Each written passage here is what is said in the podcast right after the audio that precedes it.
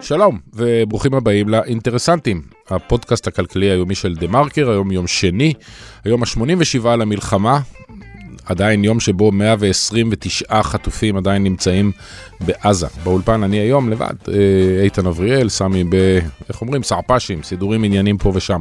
מאז השביעי באוקטובר, אנחנו יודעים, מדינת ישראל ימצא את הנרטיב של אחדות, את הנרטיב של ביחד ננצח, וגם את הנרטיב של במלחמה לא עושים פוליטיקה, אבל דווקא ראש הממשלה בנימין נתניהו ודווקא הקואליציה שלו עושים בדיוק להפך. הם עושים פוליטיקה ממש מדי יום, הם פועלים עבור האינטרסים של עצמם ולא אלה שעבור כל המדינה, והאחדות אמנם קיימת בציבור, אבל כנראה שהיא מילה די ריקה בפוליטיקה. דוגמה אחת לכך הוא הניסיון של אריה דרעי לחוקק חוק מהיר שיעודו לדחות את הפרסום של הפסיקה של בית המשפט העליון בעניין עילת הסבירות. והיום גם צד סיפור חדש, הצעת חוק של שר החוץ אלי כהן על הצהרת נאמנות לישראל יהודית ודמוקרטית שהיא תידרש כתנאי למינוי כל דיפלומט מטעם המדינה. אנחנו נדבר על כל הדברים הללו עם כתב הפרלמנטרי שלנו מיכאל האוזר טוב. תשומת הלב של המדינה באופן טבעי התמקדה מאז פרוץ המלחמה בתושבי עוטף עזה, גם כי אלה שנפגעו בטבח וגם כי אלה שפונו ראשונים למלונות בכל הארץ ומתגוררים בהם כמעט שלושה חודשים. אלא שגם בצפון פונו עשרות אלפי תושבים, למעלה מ-שישים אלף למעשה. המצב הביטחוני שם אפילו יותר מסוכן, נכון לעכשיו, מאשר בעוטף עזה, ובעיקר, גם להם, אולי בעיקר להם, אין שמץ של מושג האם ומתי הם יוכלו לשוב הביתה ובאיזה מצב הם ימצאו את הבית שלהם. מסתבר שבינתיים הם אפילו לא קיבלו את הפיצוי העסקי שמגיע להם עבור החודשים נובמבר ודצמבר, והפרשנית שלנו, מירב ארלוזורוב, תהיה איתנו כדי להסביר לעזאזל מדוע. ובעוד המלחמה והמאבק האישי של כל אחד מהמפונים ממשיכים, דווקא בכלכלה יש בעלי עסקים שמנצלים את היעדר תשומת הלב כדי להעלות מחירים. ואם אנחנו מדברים במקרה של השווקים הפיננסיים, אז זה למעשה להעלות את העמלות שהם דורשים מהציבור. מסתבר שמאות קרנות נאמנות, בהובלתן של הקרנות הכספיות, שהן היו מאוד פופולריות בשנה האחרונה, הודיעו על העלאת דמי הניהול שלהם החל מהיום. ומסתבר שכולם עשו את זה, כמעט כולם עשו את זה, ובאותו יום וכמעט באותו השיעור. אז מדוע מעלים לנו מחירים בשוק הפיננסי דווקא בזמן מלחמה, ואיפה כאן התחרות? אנחנו נדבר עם אסא ששון, כתב שוק ההון. בואו נתחיל.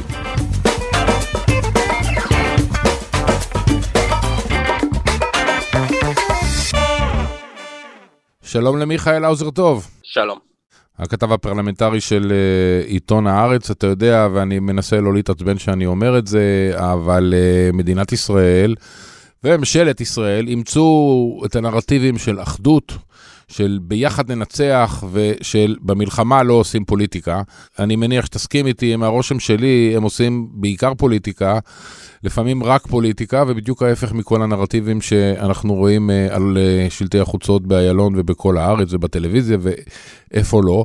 ועכשיו אתה מספר וכותב ומדווח שבמסגרת העשייה הפוליטית, אז אריה דרעי או גורמים בש"ס מנסים להעביר חוק שאיכשהו מפה לשם אמור לשכנע בטוב את בית משפט העליון שלא לפרסם את פסק הדין שלו בנוגע לעילת הסבירות. אז בוא נתחיל עם העובדות. מה, מה לכל הרוחות זה הדבר הזה? מבחינת עובדות דווקא האירוע הוא יחסית פשוט. אנחנו יודעים ששופטים שמסיימים את תפקידם בבית המשפט ויוצאים לגמלאות בגיל שבעים, החוק מתיר להם עוד שלושה חודשים לפרסם ולסיים את כל פסקי הדין שהם ישבו בהרכבם.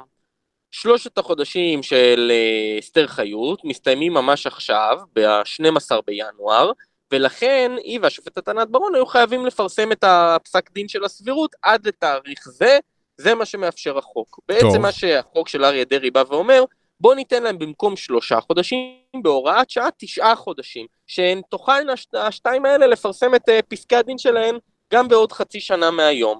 וזה לכאורה ייצור איזשהו משהו, שיצור כלאיים כזה, ש, שפתאום אנשים הלבישו לו נוצות של אחדות, שאומר לא נפרסם פסקי דין אה, קונטרוברסליים כאלו במהלך המלחמה, כי זה לא לעניין כרגע. אבל מעבר לעניין הזה, סליחה שאני סופר, אבל בסדר, יקבלו עוד שלושה חודשים לפרסם בפסק הדין הזה, יש פה איזושהי דחייה של שלושה חודשים, המלחמה תימשך יותר משלושה חודשים, וזה כבר ראש הממשלה הודיע לנו. נכון, גם, אבל אפילו מה שנקרא, עזוב שנייה את העובדות בצד, אני כופר בבסיס הרציונלי הבסיסי ביותר כאן.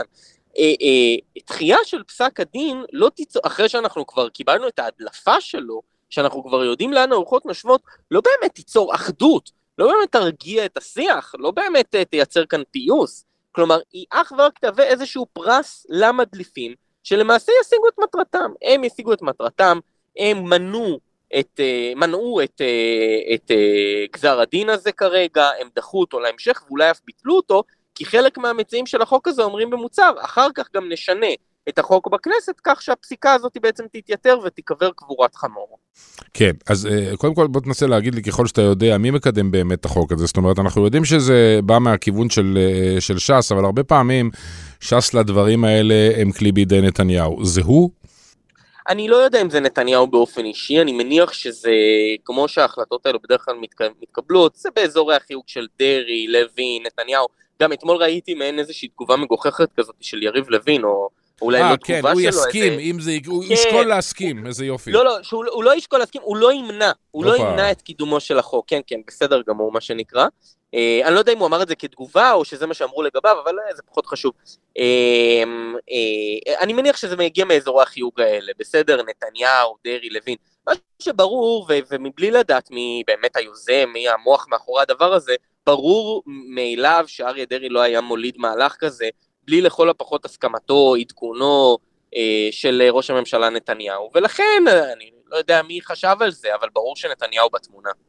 כן, אז בוא תנתח לנו את ההסתברות הפוליטית של הדבר הזה, העקום הזה להתקדם, כשיש לנו בתווך כמובן את המחנה הממלכתי, גדעון שר התבטא בעניין הזה, ובאיזשהו מקום חלק גדול מהציבור כבר לוחץ או, או ממתין לבני גנץ ולאייזנקוט לבחור את התאריך שבו הם אומרים, סיינו בתחילת המלחמה, אולי היא מתייצבת במידה מסוימת, והגיע הזמן אה, לפרוש מה, אה, מההתגייסות החירום הזו, כדי אה, בסופו של דבר להגיע לבחירות. הייתי רוצה להגיד שהסבירות של קידומו של החוק הזו, הזה הוא אפס, כי מהרגע שבני גנץ מתנגד אליו, הוא הודיע לפני אה, זמן קצר שהוא מתנגד אליו, אז לכאורה יש לו את זכות הווטו, ולכאורה נתניהו לא יכול לקדם את החוק הזה, כי הוא איננו קשור למאמץ המלחמתי, והוא נוגע לענייני, אה, לעניינים המשפטיים, וזה ממש סעיפים מאוד ברורים ומפורטים, בהסכם הקואליציוני הדל והקצר של נתניהו ובני גנץ עשו, אבל למה אני לא יכול להגיד הסבירות היא אפס במאת האחוזים?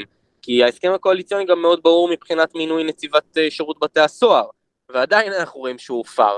אני רוצה להגיד שהסיכוי הוא מאוד קטן, שעם התנגדותו של בני גנץ לכל הדבר הזה, אבל צריך לראות האם נתניהו לא ינסה לעשות כאן איזשהו קונץ, וללכת בדרך לא דרך, להניח את החוק הזה על שולחנה של הכנסת ולנסות לקדם אותו, למרות ההסכם המפורש ההסכם הקואליציוני בינו לבין גנץ. האם יכול להיות שנתניהו אה, מעוניין לבחון את העצבים של אה, שר, את אה, גנץ בשלב הזה, ולראות אה, what would it take כדי שהם אה, יתפטרו?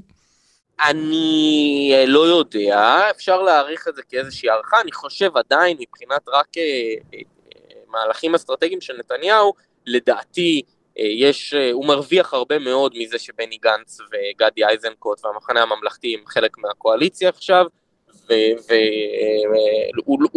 ולפי מה שאני יודע הוא לא רוצה לה, להוציא אותם כרגע מהממשלה. זה יכול להיות נכון, אבל השבועות הקרובים, אתה יודע, זה להעלות את סכום האימור כל פעם, כל פעם, כל פעם, עד שאתה מגיע לאיזושהי נקודת רתיחה שהיא, שהיא לא עכשיו, שהיא בעוד כמה שבועות, חודשים בודדים.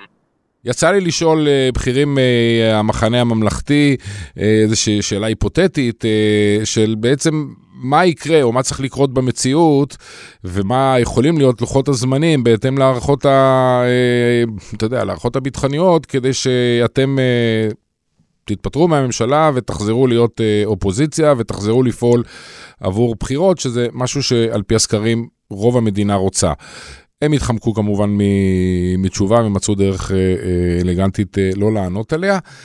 אתה שומע משהו אחר? לא, בחודש נובמבר, אם אני לא טועה, זה היה. בכירים במחנה הממלכתי העריכו שהפרישה שלהם מהממשלה היא בתוך סדר גודל של כחודשיים עד ארבעה. חודשיים, אני חושב שנקודת הזמן מאוד מתקרבת. המעבר של הצבא, מה שנקרא, מהשלב השני לשלב השלישי, מהשלב העצים לשלב הכירורגי, הוצאת כוחות, ירידה במינון של הכוחות. זה כבר קורה, בימים אלה. אז, אז זהו, אז זה קורה בימים אלה, ולכן אני אומר שלדעתי החודשיים בהערכה ההיא הגיעו פחות או יותר. שוב פעם, אין איזושהי הכרזה בומבסטית, כמו שלא הייתה הכרזה בומבסטית בכניסה המסיבית לתמרון, ככה גם אין הכרזה בומבסטית ביציאה ממנו, אבל, אבל זה פחות או יותר עכשיו. זו נקודת הזמן הראשונה, ונקודת הזמן השנייה היא בעוד כחודשיים, אני לא, אני לא יודע לה, להצמיד את זה לאיזשהו אירוע מלחמתי שאמור לקרות בעוד חודשיים, אבל אנחנו נמצאים בטווח הזה שאותו הגדיר בני גנץ בתחילתה של המלחמה, בתחילת ממשלת האחדות הזאת. נראה אם הוא יעמוד בזה או לא, אני חושב שזה סימן שאלה. בני גנץ מאוד מאוד אוהב את הכיסא שלו סביב שולחן הממשלה וסביב שולחן קבינט המלחמה. אנחנו כנראה נצטרך uh, להמתין ולראות. מיכאל האוזר טוב, תודה רבה. תודה.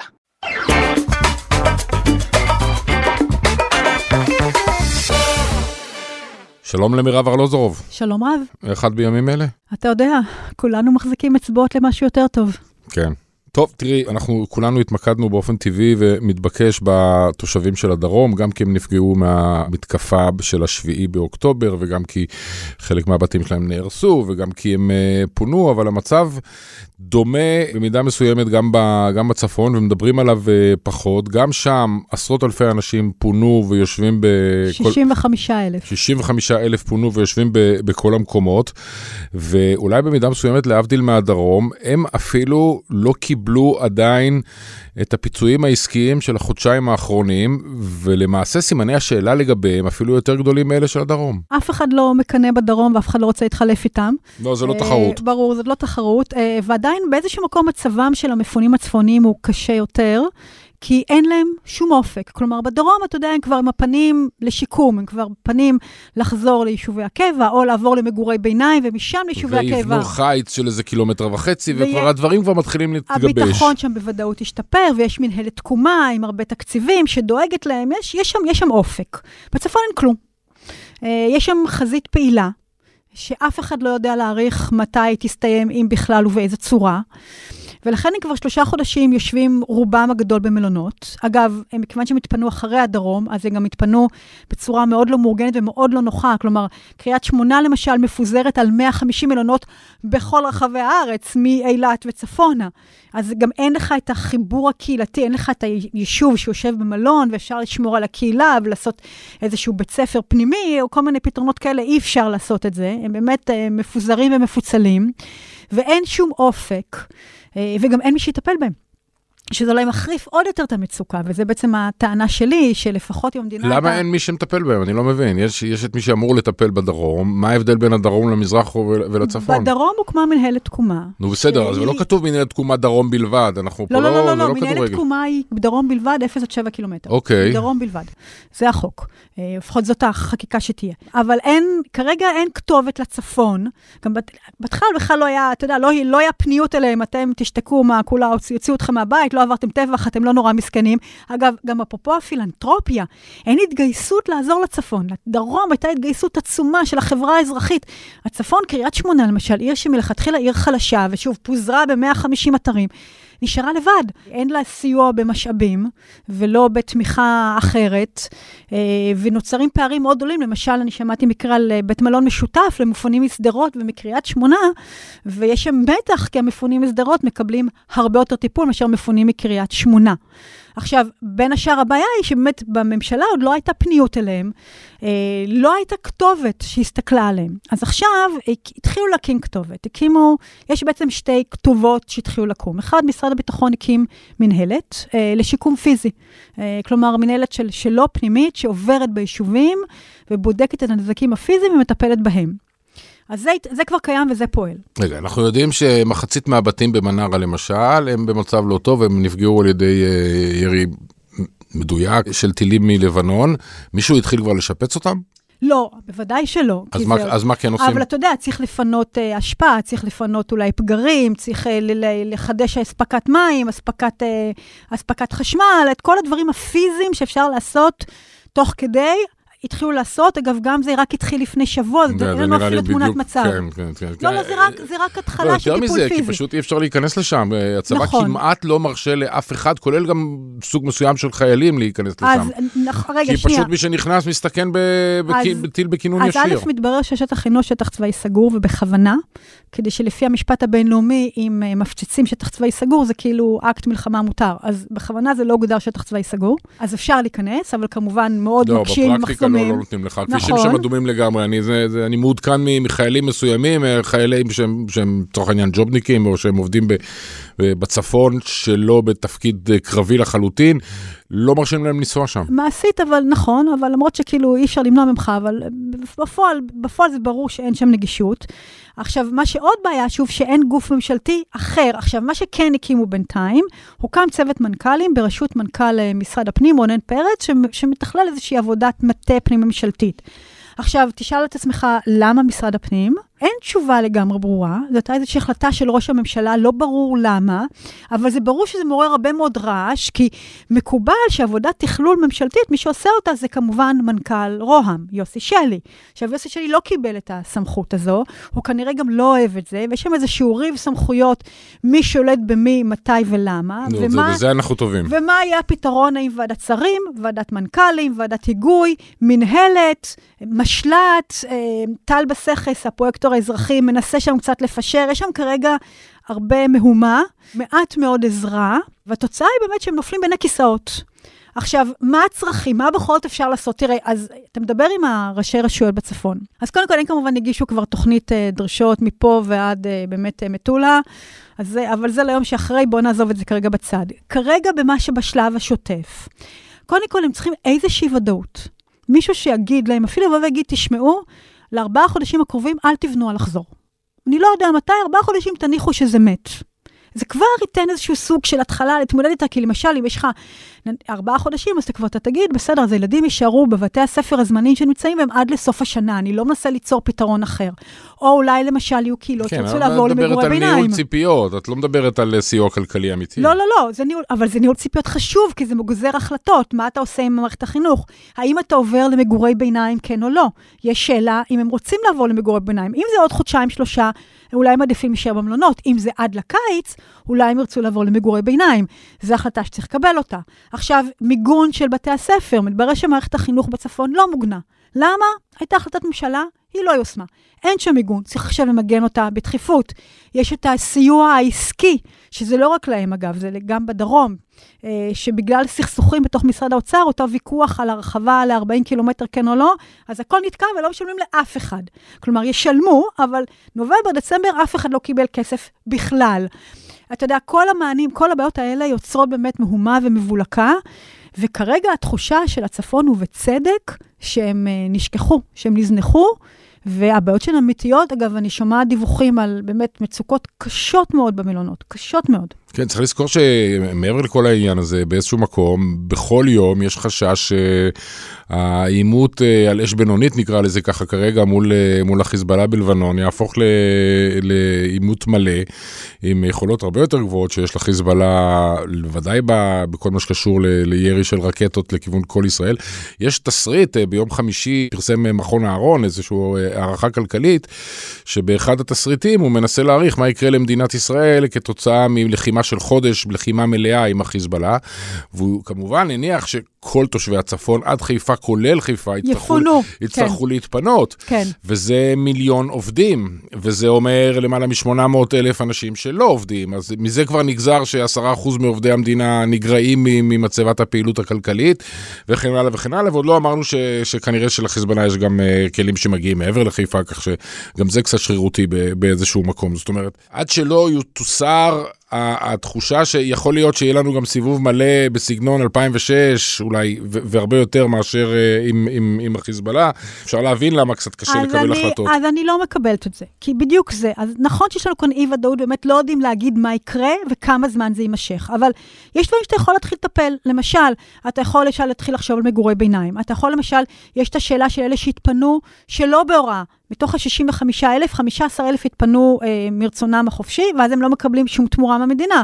אפשר לפתור את הסוגיה הזו ולהחליט מה משלמים להם ואיך. אפשר לשלם את הפיצוי העסקי שמגיע לאנשים, והוא סתם מתעכב בגלל סכסוכים בתוך הממשלה. אפשר כבר להקים גוף שיתכלל את כל הפעילות מול הצפון, וישקול את כל הדברים האלה. אתה יודע, פעילות של בריאות הנפש, אה, ועוד כהנה וכהנה, באמת מיגון של, של, באמת של, של, של מערכת החינוך בצפון, זה נשמע זה מובן מאליו.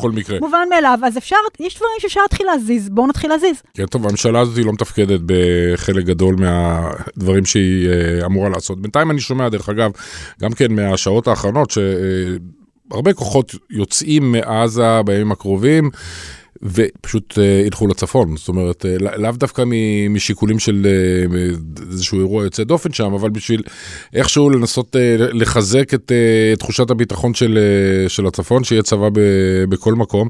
ואני לא אתפלא אם בנקודת זמן מסוימת התחילו להגיד להם ביישובים מסוימים שאולי אין קו ישיר מול לבנון להתחיל לחזור. אני לא את לומר לך, זה שיקולים של הצבא, קטונתי. בכל אופן, הלוואי שהממשלה הזאת הייתה מתפקדת יותר טוב, ואנחנו דיברנו פעם ולא פעם, למה אנחנו מעריכים שהיכולת ביצוע שלה כל כך ירדה. סוגריים, רמז נתניהו. תודה רבה. תודה רבה.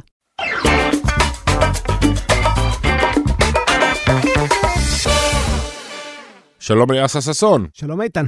כתב שוק ההון. אני רוצה שתסביר לי אה, משהו. כאשר אה, מייבאים ירקות ופירות מטורקיה, אפשר עוד איכשהו לתרץ את מערכת יחסים המתדרדרת עם טורקיה. כשמביאים סחורות מהמזרח, אפשר לטעון שיש בעיה כרגע עם נתיבי השייט מהים התיכון, וזה לא יותר יקר להביא דברים מאסיה. למה לכל הרוחות מעיזים היצרנים הפיננסיים, הבתי השקעות, להעלות את דמי הניהול, למשל בקרנות נאמנות, כאשר אני לא מבין איזה תשומה התייקרה להם? טוב, אתה הופך אותי להיות פה לאבוקדו דיאבל. לא, ממש לא, ממש לא. אני אנסה... אני עוטף את הנרטיב האלה באיזשהו דרך. בוא תתחיל עם העובדות, בוא. בוא נתחיל עם... תתחיל עם העובדות. מה קרה? מה קורה בראשון לינואר? בעבר, קרנות הנאמנות היכולות לתת את דמי הניהול במהלך כל השנה, בהתאם לשינויים שקורים בשוק, לתחרות ולחו. עכשיו, כבר מזה כמה שנים, הם יכולות להעלות את דמי הניהול רק פעם בשנה, למעשה בסוף השנה הם מדווחים על... על, על יכולות על פי, על פי חוק, על, על פי תחנה? חוק, על פי חוק. ולמעשה זה מה שהיינו ב, ביומיים שלושה האחרונים, שלמעלה ממאה קרנות נאמנות העלו את דמי הניהול, גם... כי הם חשו צורך כלכלי לעלות, כי התייקר להם החשמל, התייקרו להם חלק מהעלויות. מה זה חשמל? זה בדיוק מכונות חשמליות. מה, משרדים? חבר'ה לא עובדים מהבית ממילא. לא, לא, לא, לא. הם כולם עובדים מהבתי השקעות. אוקיי, התייקר החשמל. אתה רואה את הדמעות זולגות לי ב... ברור לי שהדמעות זולגות מעיניך. ובעיקר, למעשה מה שקרה, ואם נתמקד במה שבאמת מרגיז, זה אותם קרנות כספיות, אותו נכס... שהוא מאוד מאוד תלוי ריבית, והפערים שם יכולים להשתנות בין רגע, ששם הם העלו את דמי ניהול בעוד אפס נקודה אחת, שזה כמעט, בחלק מהמקומות, כמעט הכפלה של דמי הניהול.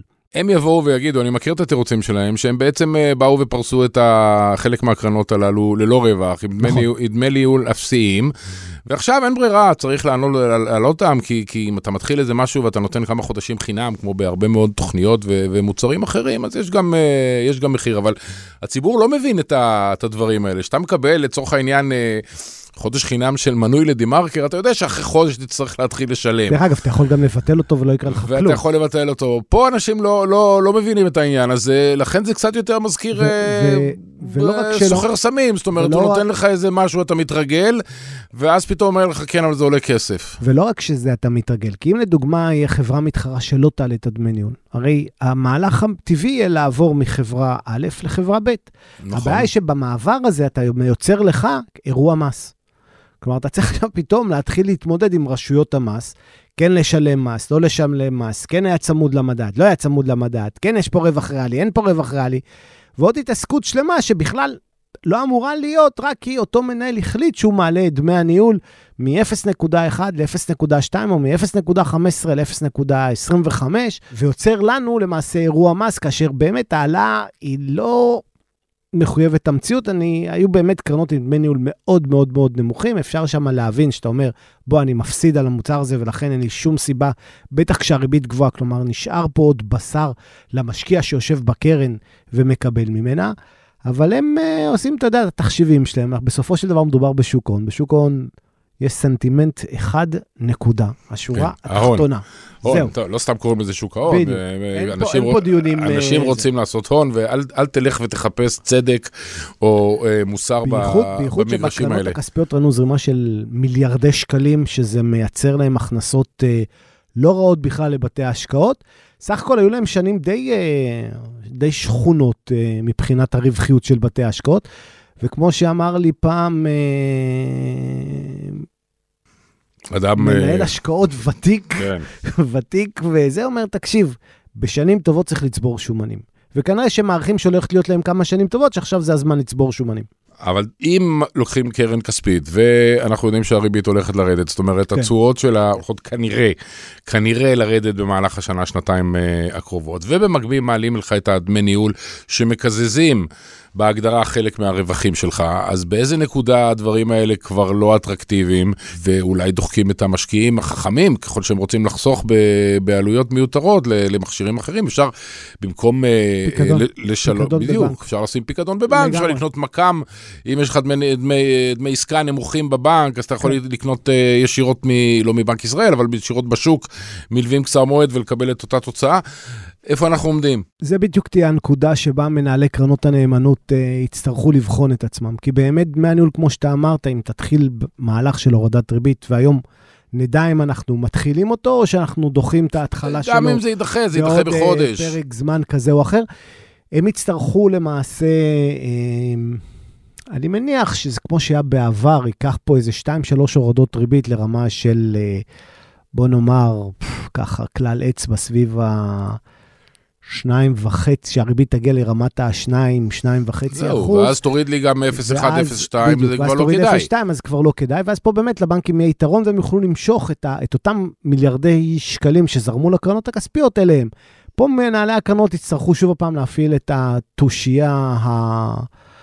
השיווקית שלהם, ולהציע להם אס אנד פי או משהו כזה. ולהוריד את הדמי ניהול, כי אחרת באמת לא יהיה שווה מבחינה כלכלית לשבת בקרן כספית, אלא פשוט לשבת בפיקדון בנקאי, וכל מה שהטפנו עליו בתקופה האחרונה, שבאמת כרגע קרן כספית עדיפה על פיקדון בנקאי, זה יתהפך. אז בוא נדבר רגע על תחרות, במצב אופטימלי, אם השוק משוכלל, מישהו באמת הציע לי איזשהו מחיר נמוך, גם אם זה קרוב מאוד לאפס, פתאום הוא מקפיץ את המחירים משיקולים שלו ומותר לו, אז uh, צריך להימצא, השחקן שמנסה לכבוש נתח שוק, ולא יעשה את זה. ומסתבר שזה לא ככה. נכון. או כמעט לא ככה. זה כמעט לא ככה, כי פעם ראשונה, התזוזות בקרנות עדיין מופיינות על ידי uh, יועצי ההשקעות בבנקים. הם, הם הכוח המניע, הם הפיבוט, הם אלה שמזיזים את הכספים מצד לצד. ולפעמים יש להם קשרים כאלה ואחרים עם אותם מנהלי קרנות, והם לא ממהרים לעשות את זה גם... בעיקר משיקולי מס, כי שוב, כמו שאמרנו מקודם, התזוזה מקרן לקרן מייצרת לך למעשה אירוע מס, למרות שלא באמת אמור להיות אירוע מס, כי אתה ממשיך להשקיע את הכסף שלך, אתה עוד לא הוצאת אותו מהשוק. באותו דבר ממש. באותו דבר ממש, ולכן פה באמת אולי המקום לקרוא גם לאנשי רשות המיסים, כמו בקופות הגמל, כשאתה עובר ממסלול למסלול, למעשה אין לך אירוע מס, אתה יכול לעבור כמה שאתה רוצה ממסלול למסלול למסלול, וחזרה לאותו מסלול, הכל...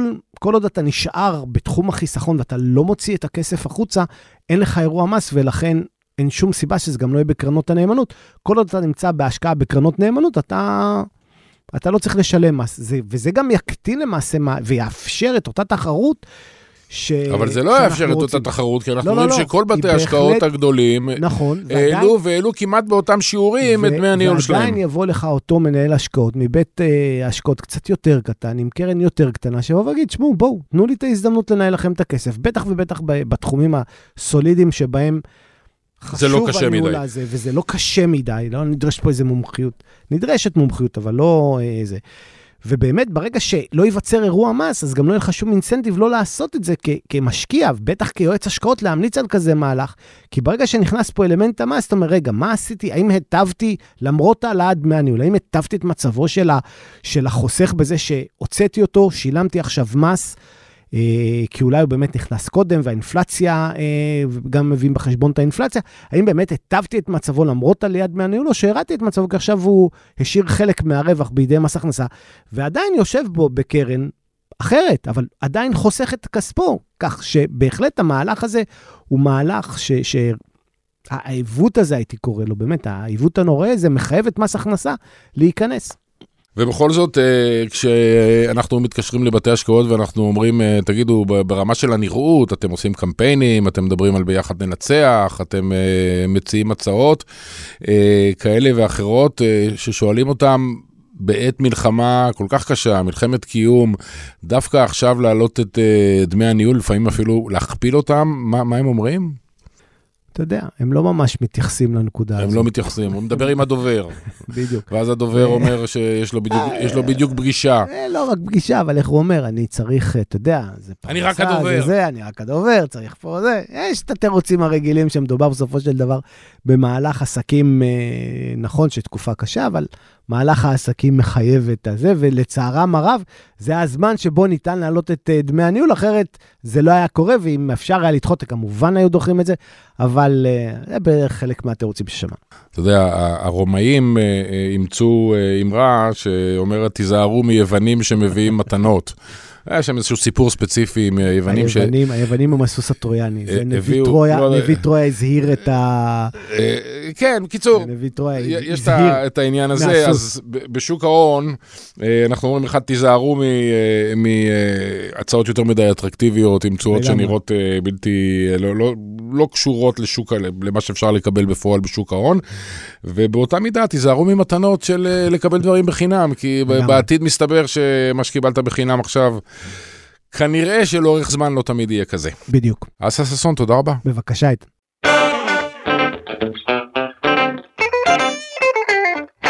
עד כאן האינטרסנטים להיום, תודה למאיה בן ניסן שערכה אותנו, דן ברומר שפה אה, על הפיקוד ועל המכונות, אנחנו נשתמע מחר, להתראות.